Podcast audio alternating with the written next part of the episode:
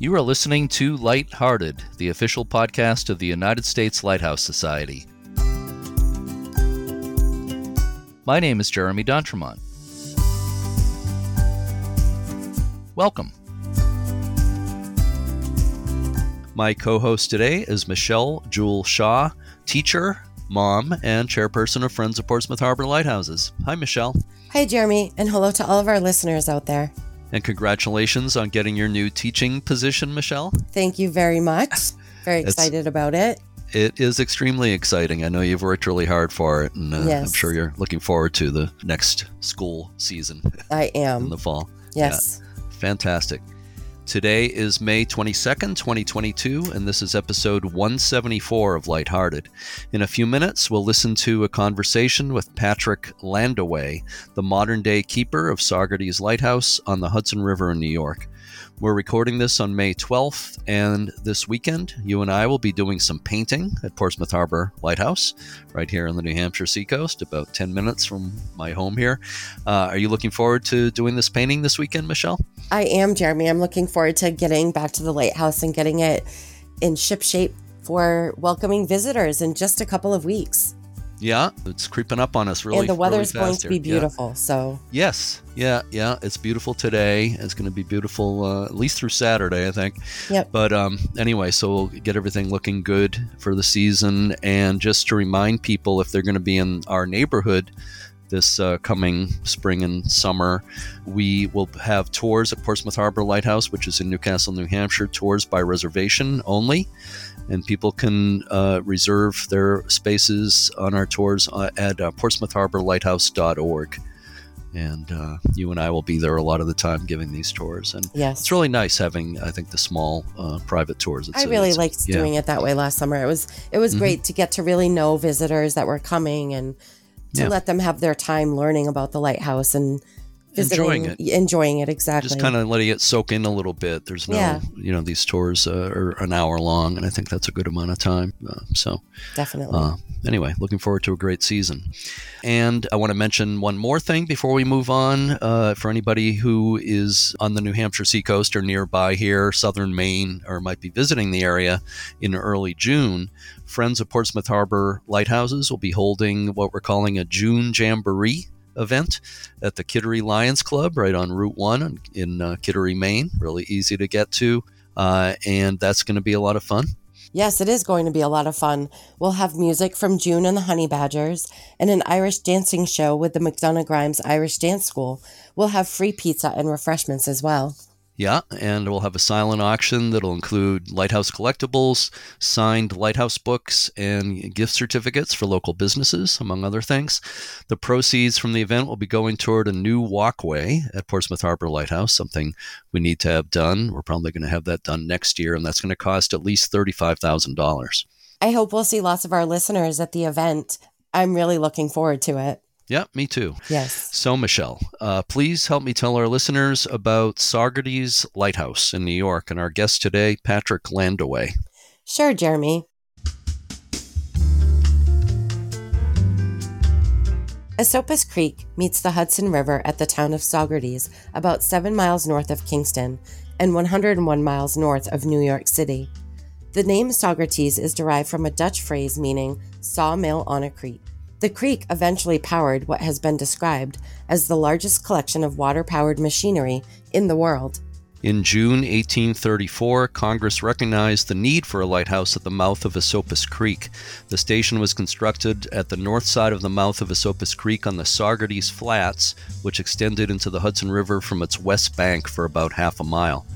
The original lighthouse was destroyed by fire in November eighteen forty-eight and was rebuilt by eighteen fifty. Due to deterioration of the pier on which the lighthouse stood, it was necessary to rebuild the station in the late eighteen sixties. A new round granite pier, sixty feet in diameter, was completed in eighteen sixty-eight, and the existing combined lighthouse and dwelling was built on the pier in eighteen sixty-nine.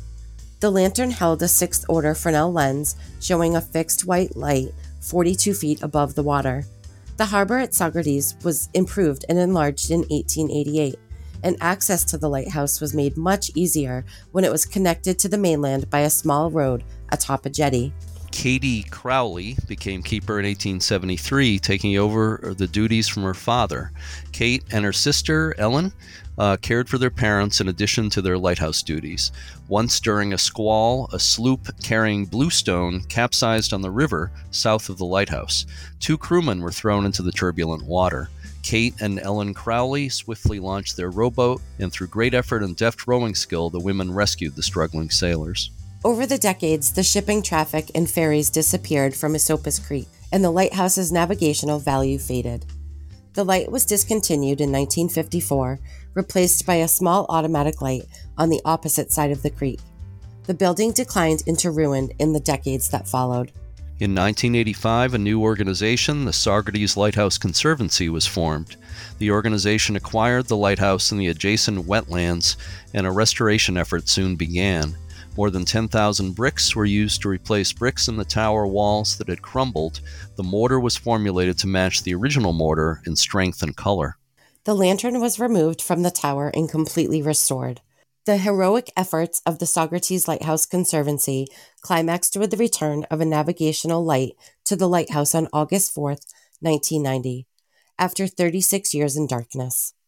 Today, the fully restored Saugerties Lighthouse is furnished to look as it did in the early nineteen hundreds and offers year-round bed and breakfast accommodations. Since the lighthouse reopened in nineteen ninety-one, there have been seven modern-day keepers. The latest is Patrick Landaway, who came to the lighthouse after diverse experience, including the supervision of conservation projects in remote locations. In twenty eleven, his wife, Anna Burkheiser, joined him as co-keeper. I had the pleasure of speaking with Patrick Landaway recently. Let's listen to that conversation now.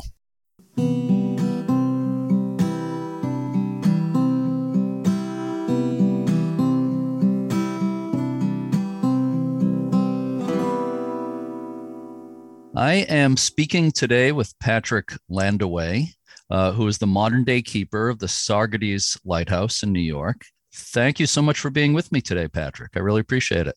My pleasure. So I visited there uh, back in it was September two thousand eight. It's really hard to believe it was uh, fourteen years ago, but I had a, a great time when I was there. I was working on a book at the time, and you showed me around, and I really appreciate that. So thanks again for that. Before we discuss the lighthouse and its history, I'd just like to talk a little bit about your background. It's my understanding that you have a master's degree in American Studies from Saint Louis University. Uh, is that, do I have that correct? That's correct. Mm-hmm. Okay.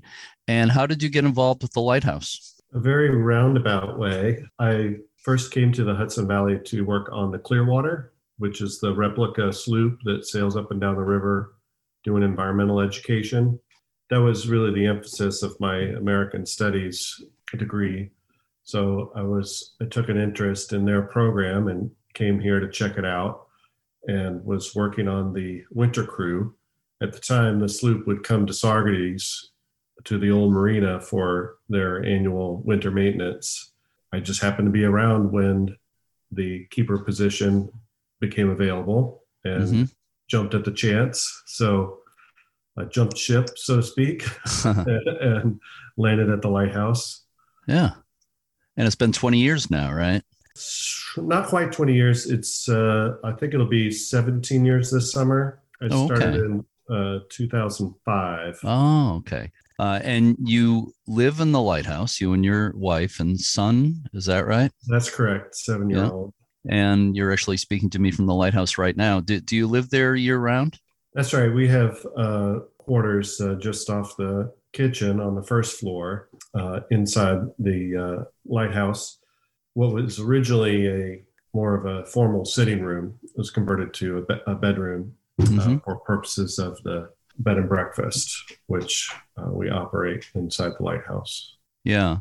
And the, the B and B, is is that operated year-round or, or not? Uh, yes, we take guests uh, every season of the year. Even in winter, uh, we clear the path with a snowblower so people can still hike out here. And uh, we get a fire going in the old-fashioned stoves to heat up the parlor and the upstairs bedrooms. Mm-hmm. Cool.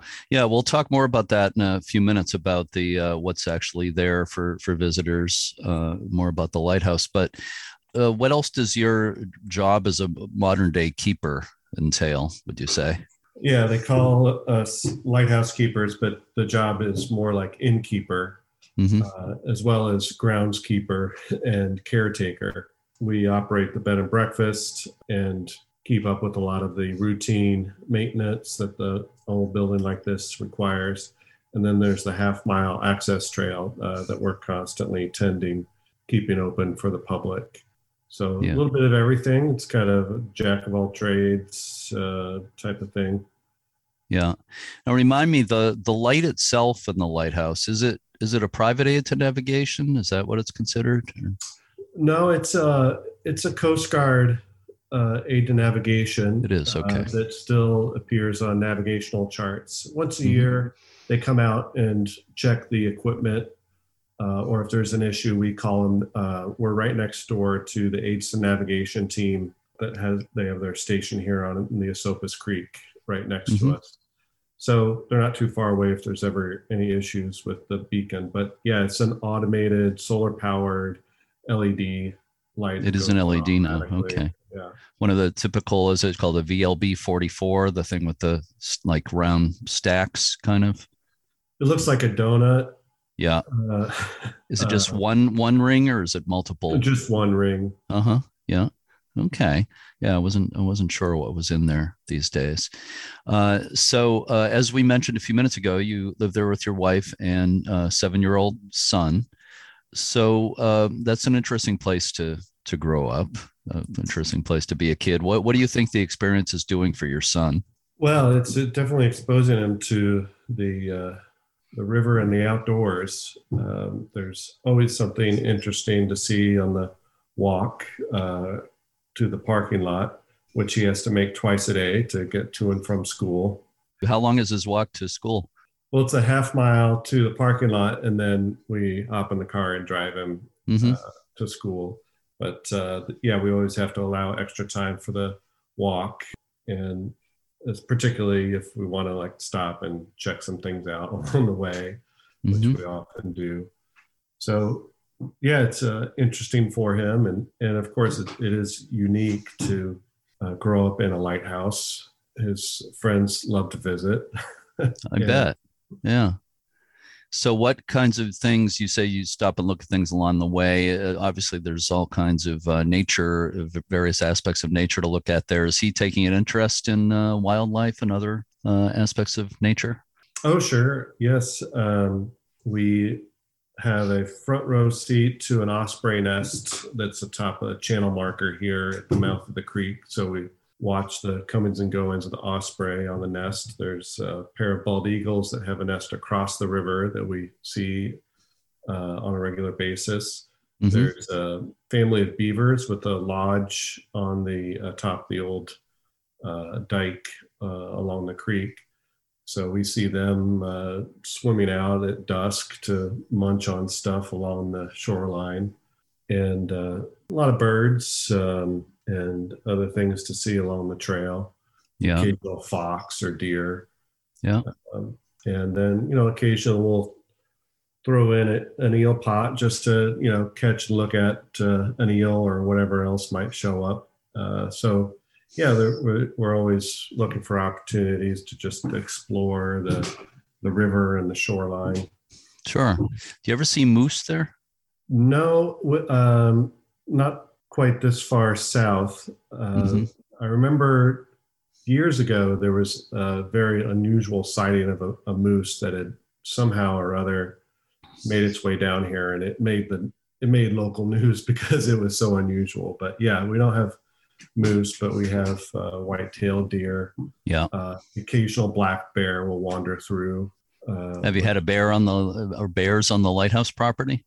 Oh, sure. Yeah. Yeah. Uh, been quite a few years ago, but uh, uh, some guests woke up the morning, looked out their window, and there was the bear just right there at the end of the trail, uh, just one step away from the dock. The bear quickly realized that he couldn't get any further and turned around and was sighted a, a mile north of here uh, later that same day. So just passing through. Yeah, uh, yeah. Sometimes they'll come down out of the Catskills and then hit the Hudson River and, and can't get uh, any farther. So they'll be striking out for new territory, but they'll they'll crop pass through here on their way. How about otters? Do you have any of those around there? It's been years since I've seen an otter, but uh, what's been most unusual until recently was there was a harbor seal that had been hanging around here for a couple of years. Uh, it showed up oh, summer of twenty nineteen, and it had a tag on it, so we were able to find out that it was uh, rescued from up in Maine and mm. rehabilitated at Mystic Aquarium. And then when they released it, it eventually found its way up the Hudson River and kind of made a home here uh, for a while. Hmm. And uh, was gone for a few months last year, but showed back up again at the end of the summer. Uh, and now we're wondering if uh, he hasn't decided to uh, strike out to new territory, because we haven't seen him since New Year's Day. Yeah. But, uh, he was a regular visitor here, practically on a weekly basis, would come right up and, and uh, very familiar with people. So very entertaining, you know, splash around and practically putting on a show for us uh, yeah. whenever it appeared. So uh, we're optimistic that he might show back up here again, uh, maybe following the, the herring when they come up the river. But uh, yeah, that's was very unusual for yeah. a, a seal to be hanging around in fresh water for so long. Right. Yeah. It seems, uh, I don't remember uh, hearing about another case like that. Uh, so I uh, read an interview with you, or mentioned that you uh, have been inspired by environmental writers.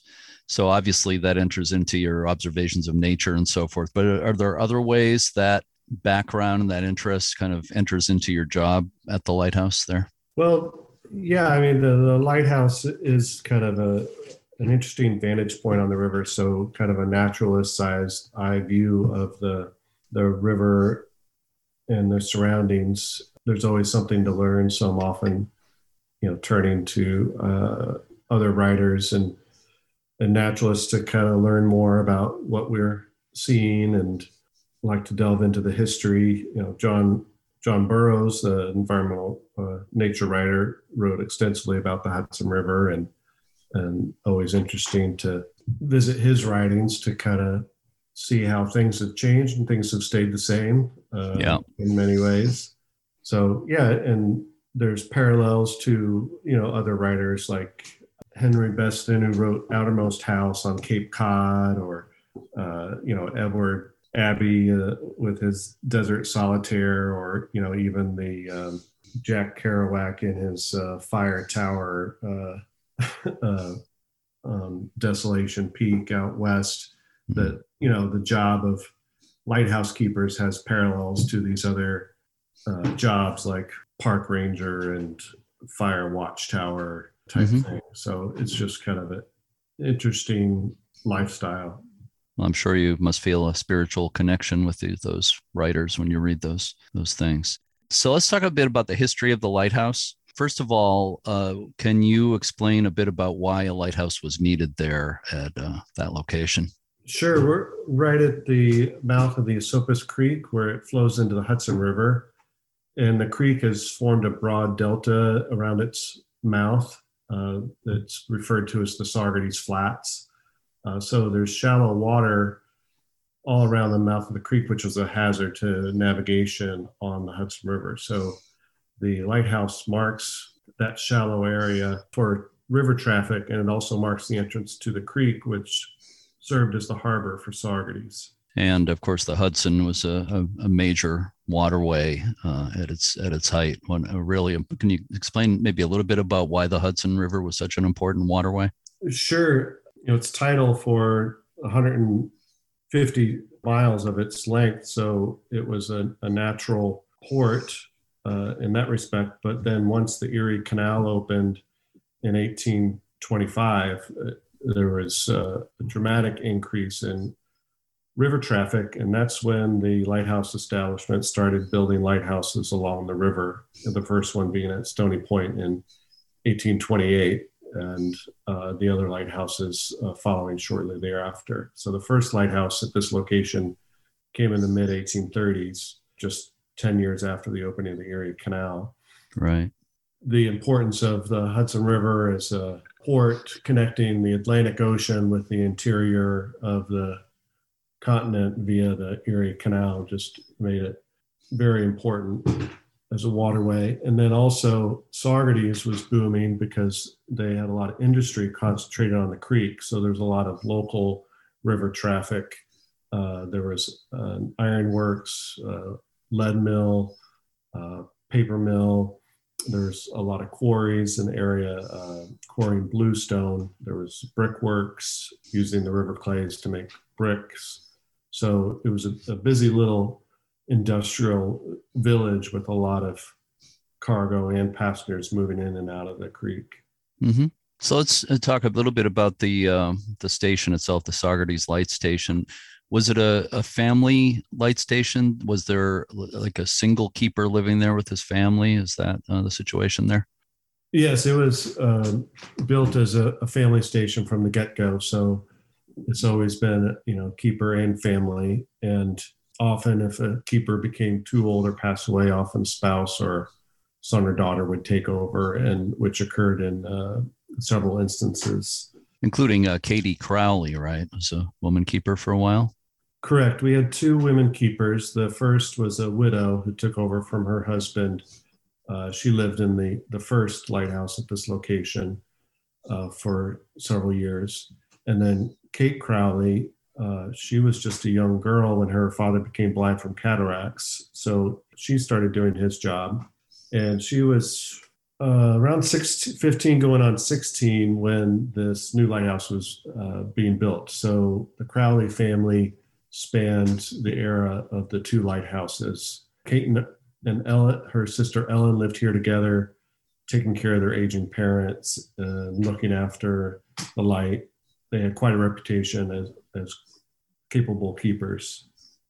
I'm just wondering, when you're doing your job there and, and living there in general, do you, in some sense, I'm not I'm not asking you if the place is haunted, although you could you could tell me about that if, if you if you have anything to say about that. But just, do you feel the presence of these uh, keepers and families who lived there for so many years? Do you think about them when you're you're there?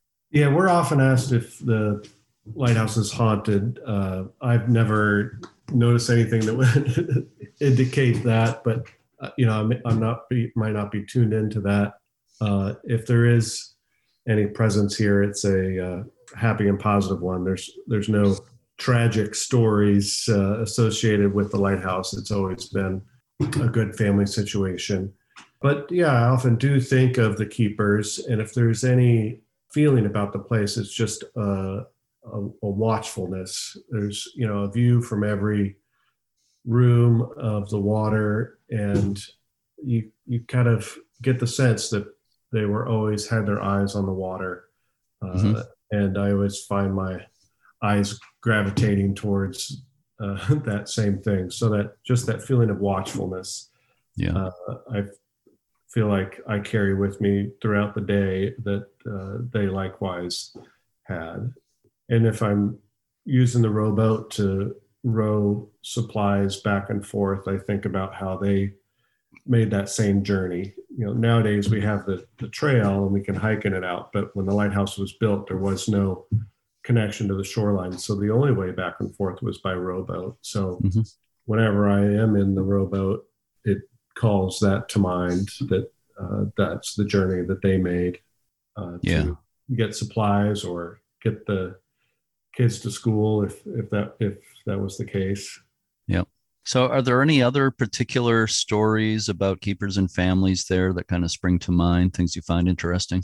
Sure. We know quite a bit about the, the Crowley family because of some of the newspaper articles published about Kate and Ellen. We also know a lot about the uh, the Hawk family. Conrad Hawk was the longest serving keeper here for twenty-five years in the nineteen twenties and thirties.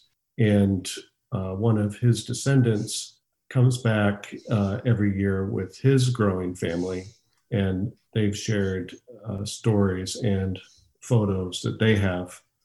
So we know a little bit about life at that time, which was very much unchanged from the nineteenth century because there was still no electricity, no plumbing, and they still, you know, used an old uh, coal range instead of uh, modern gas or anything like that. So the the stories from from their family really offer us insight into what life was like here going back to when it was first constructed, because it really hadn't changed much over the, the decades. And again, it was a family living here. A son and daughter grew up here. The two kids would uh, get themselves to school in the rowboat and or skate across the ice in the wintertime uh, when the creek was frozen, and just some of their pastimes uh, when in their idle hours here, listening to the phonograph or taking up a knitting project or playing card games, uh, curling up with a book in one of the many little nooks around the lighthouse. It kind of paints a picture of, of what life was like here. I remember the name Conrad Hawk, the keeper there, also from, I believe he was at, if I remember right, I think Peck's Sledge Light in Long Island Sound near Norwalk, Connecticut for a while. And I believe there was a fire when he was there. I remember reading about that, where he accidentally started a fire with some greasy rags in a in a bucket or something like that. He started the fire by accident, but he saved the place from burning down, as I remember reading. So, uh, yeah, he had a couple of offshore assignments prior to this one. So when he got this one, he was uh, inclined to stay because it was just a better situation all around for him and his family. Sure. You know, it was still a trip out on the rowboat, but it was doable, and they could be friendly with their neighbors because they actually had neighbors, unlike a remote island right. in the Long Island Sound. You mentioned a few minutes ago the uh, kids walking on the ice around the light station on the uh, the creek there. Does that happen anymore uh, in a typical winter? We still uh, get ice, uh, not as consistently, not every winter. Uh, of course, the Coast Guard breaks the ice now. Uh, right. Prior to the nineteen thirties, uh, navigation would stop in the winter when the river and creek froze up, and the keeper would get a break from lighting the light until the uh, ice thawed in the spring. But nowadays, the Coast Guard comes through and keeps the channel open. But if there's enough ice, we can find an isolated bay or cove away from the channel and do some ice skating or uh, even ice boating, sailing around on the ice. So for instance, this past winter, uh, north of us at uh, Athens, near the Hudson Athens Lighthouse, uh, there the channel splits around an island and the Coast Guard breaks ice on one side, but it was frozen up on the other. And the Hudson River Ice Yacht Club got out their old fashioned ice boats, some of mm. them over a hundred years old. And we did some ice sailing as well as just skating around and goofing around on the ice. You know, we probably had a good, uh, I'd say, eight or nine inches thick of ice. Hmm. Uh, so pretty substantial. Yeah. And that lasted for a couple of weekends, but, you know, a, a thaw, and then that was, it was over by middle of February. Yeah. Sounds like fun. So uh, why was the light discontinued in nineteen fifty-four? Well, it was automated at that time. All the lighthouses on the Hudson River were automated in the nineteen fifties. So the there was still a light in the tower, but they no longer required a keeper. So they uh, shuttered the building, and it remained vacant. Unfortunately, without somebody living here, it started to fall into disrepair to the point where the light had to eventually be removed from the tower and replaced with a light on a post in nineteen seventy-two. And the Coast Guard actually had, was making plans to demolish it. Uh, local folks rallied and got together and rescued the lighthouse from demolition, and then went about acquiring the property from the Coast Guard in order to restore it. That effort started with the Saugerties Artists Association, and they formed a lighthouse committee. Uh, and that committee eventually became the Saugerties Lighthouse Conservancy, forming in nineteen eighty-five. Mm-hmm. And they took over the lighthouse shortly thereafter. And it was it was really rescued from ruin. I mean, it was, there wasn't, the structure was in really bad condition at that time, right? Oh, sure. Had they waited another year, it may have entirely collapsed. Mm-hmm. Uh, by the time the Lighthouse Conservancy took over, it had been sitting vacant for thirty years. Uh, bricks had crumbled, water had found its way into the house, so all the floors on the first floor had rotted. Uh, one of the uh, workman, uh, Reed Bielenberg, said he could see from the basement to the top of the tower through the holes in the floor. The tower itself, a lot of the bricks were crumbling and was starting to shear, and, you know, the weight of the lantern room on top, it was about ready to collapse. So they they caught it just in time and built a massive scaffolding to support the tower to prevent it from collapsing while they redid a lot of the masonry. And it took four years to do the major structural work and several more years to do the interior woodworking, plaster, and painting to bring it back to livable condition. So the work really got underway about nineteen eighty-six, nineteen eighty-seven. And by nineteen ninety, uh, it was in good enough condition that the light was reinstalled in the tower in August of that year on National Lighthouse Day.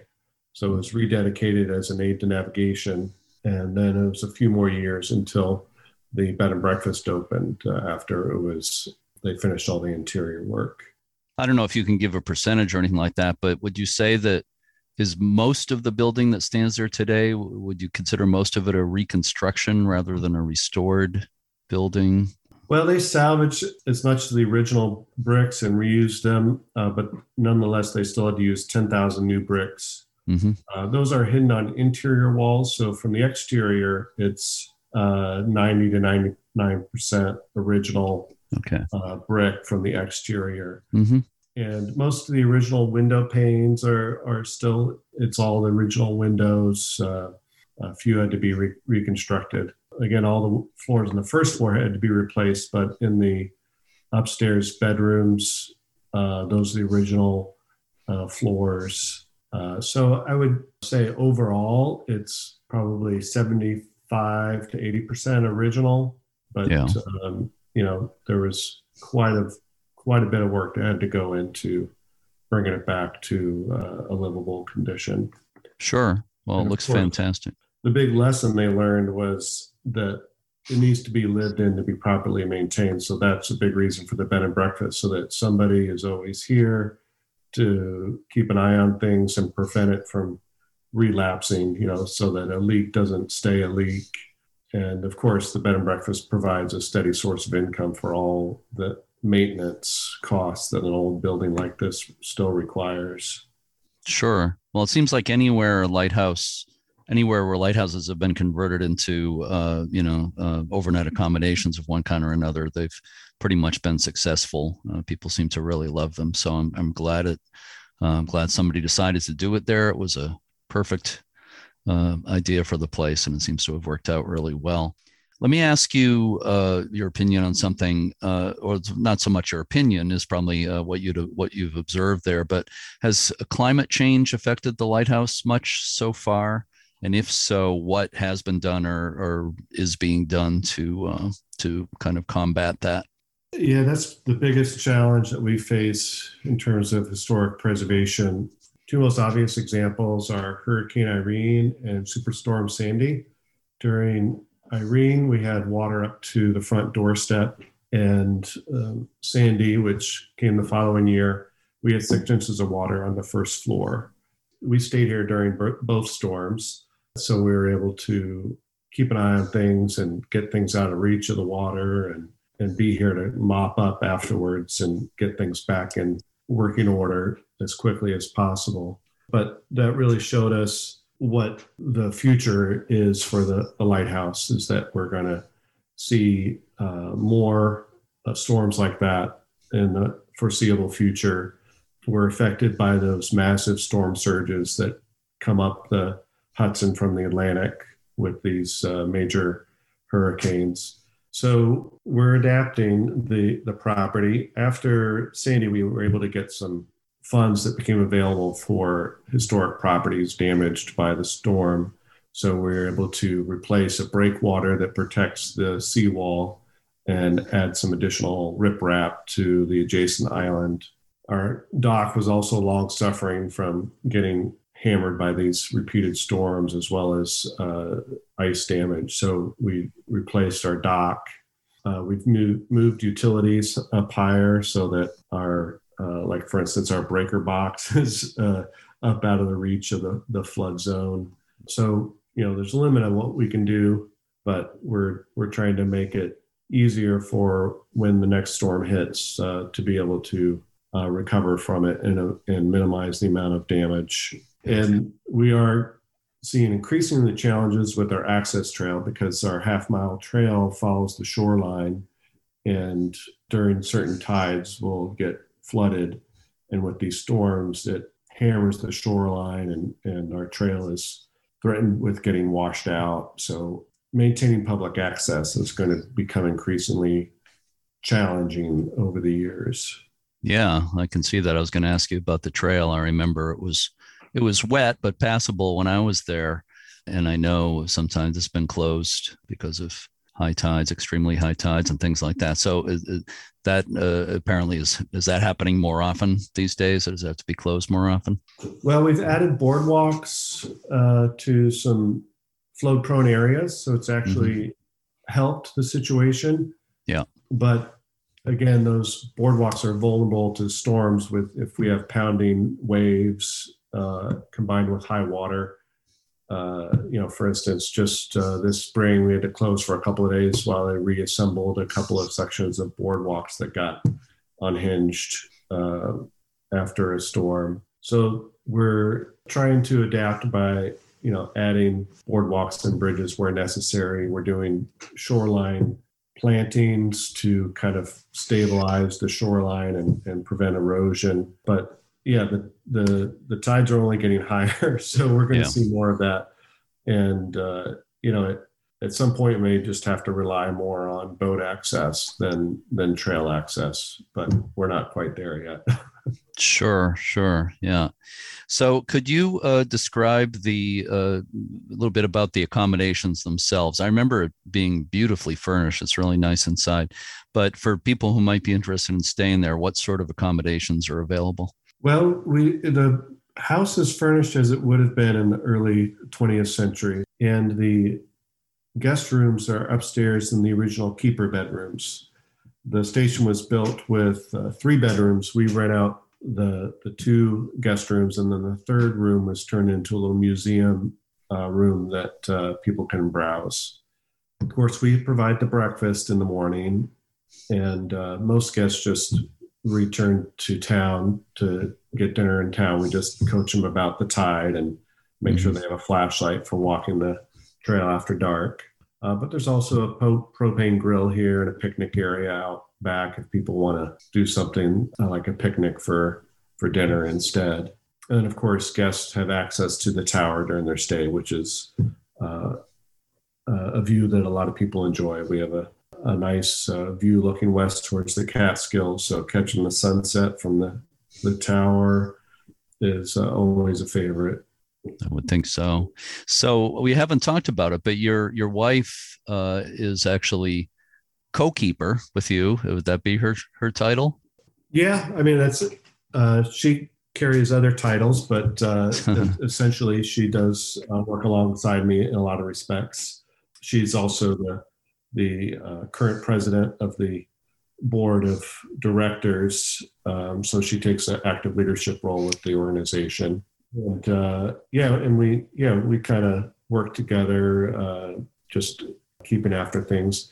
She likes to look after the plants uh, and uh, she also likes to uh, care for the trail. So getting outside and doing those things is, is uh, something that she favors. Sure. Now, do one or both of you cook breakfast for guests? It's usually me. I'm, you know, the first up and out of bed in the morning. So I'm brewing the coffee and flipping the pancakes and laying out the, the breakfast for everybody. Yeah. Any other specialties that uh, get served for breakfast?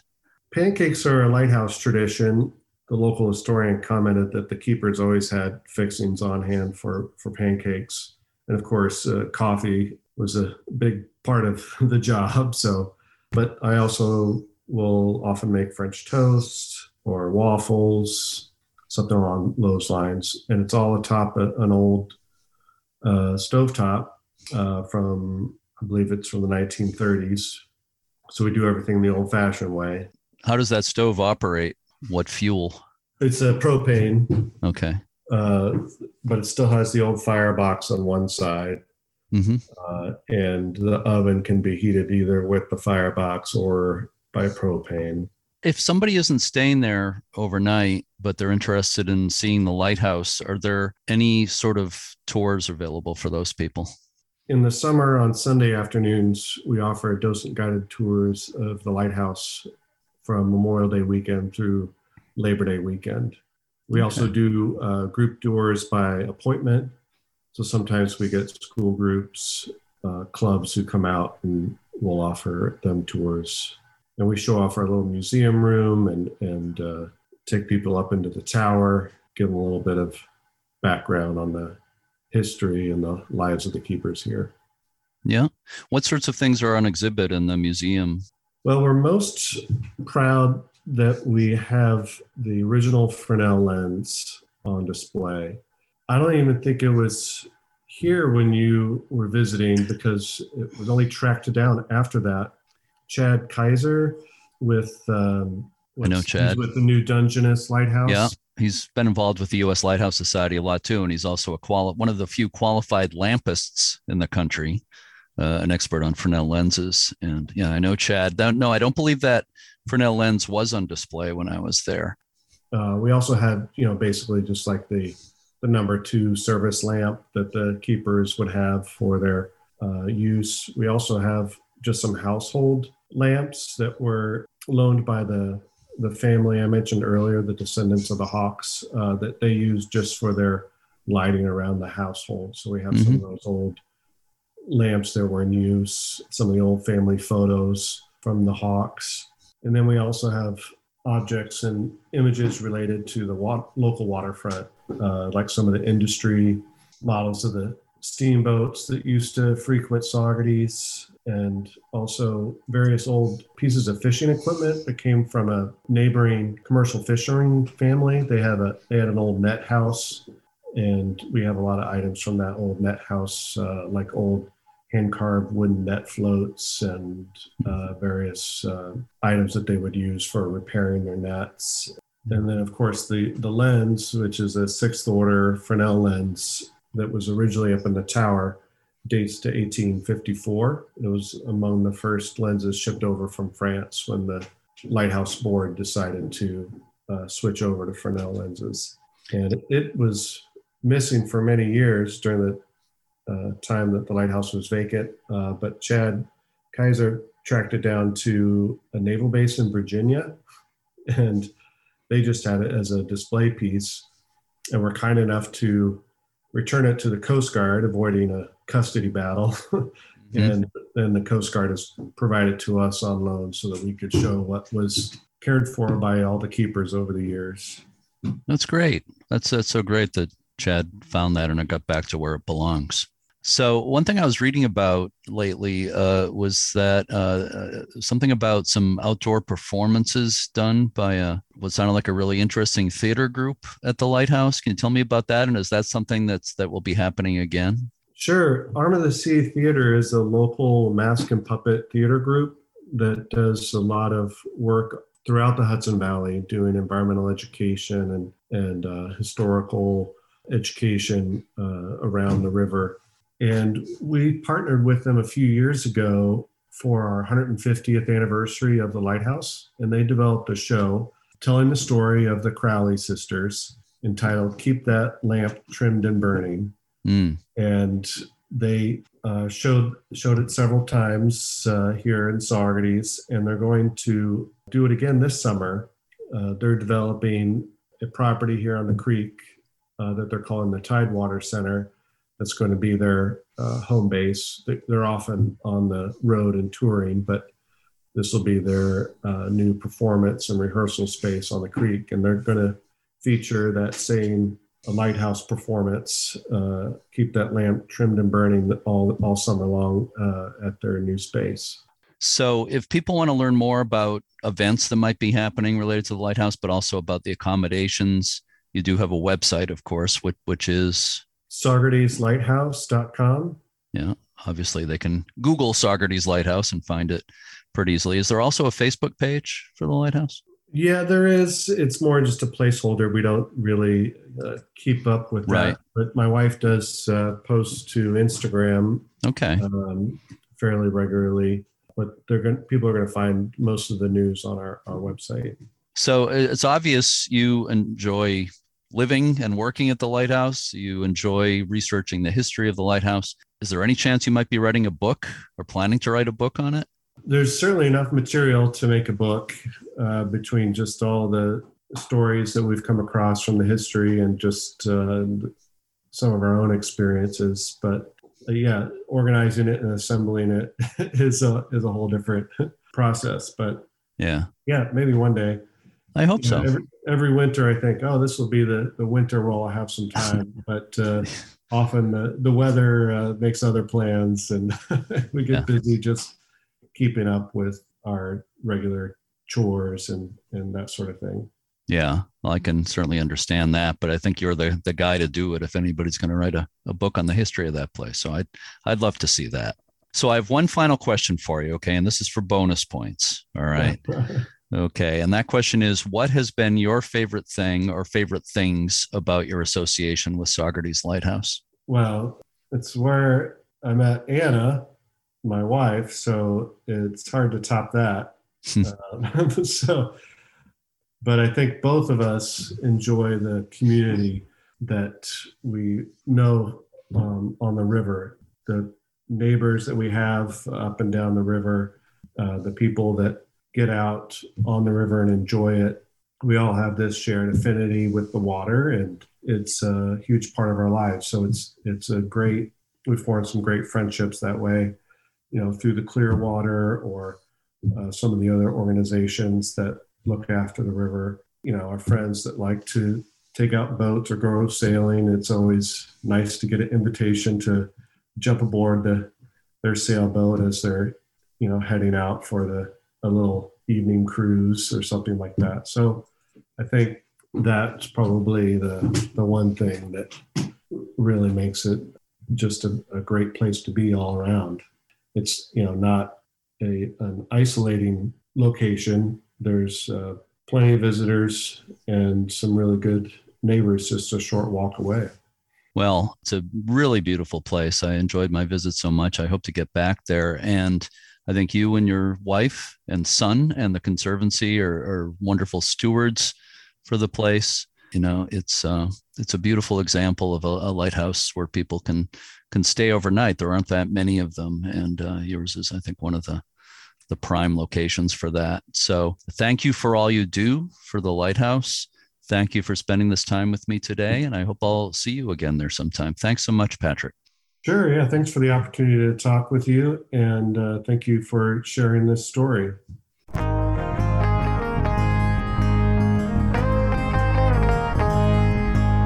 You can learn more about Saugerties Lighthouse online at saugerties lighthouse dot com.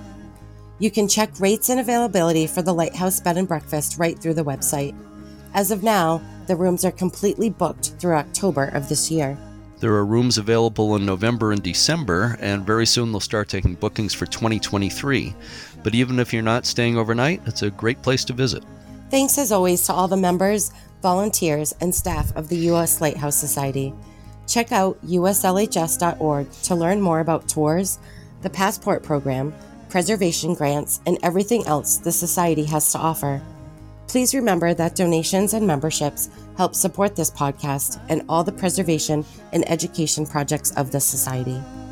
If you listen to this podcast using Apple Podcasts or any platform that lets you post reviews, please rate and review us. The anthropologist Elizabeth Kapu'uolani Lindsay once wrote, quote, "True navigation begins in the human heart. It's the most important map of all," end quote. On next week's episode of Lighthearted, we'll be talking with Lauren Nelson, the site manager of Fort Gratiot Light Station in Michigan. As always, thanks so much for listening, and keep a good light.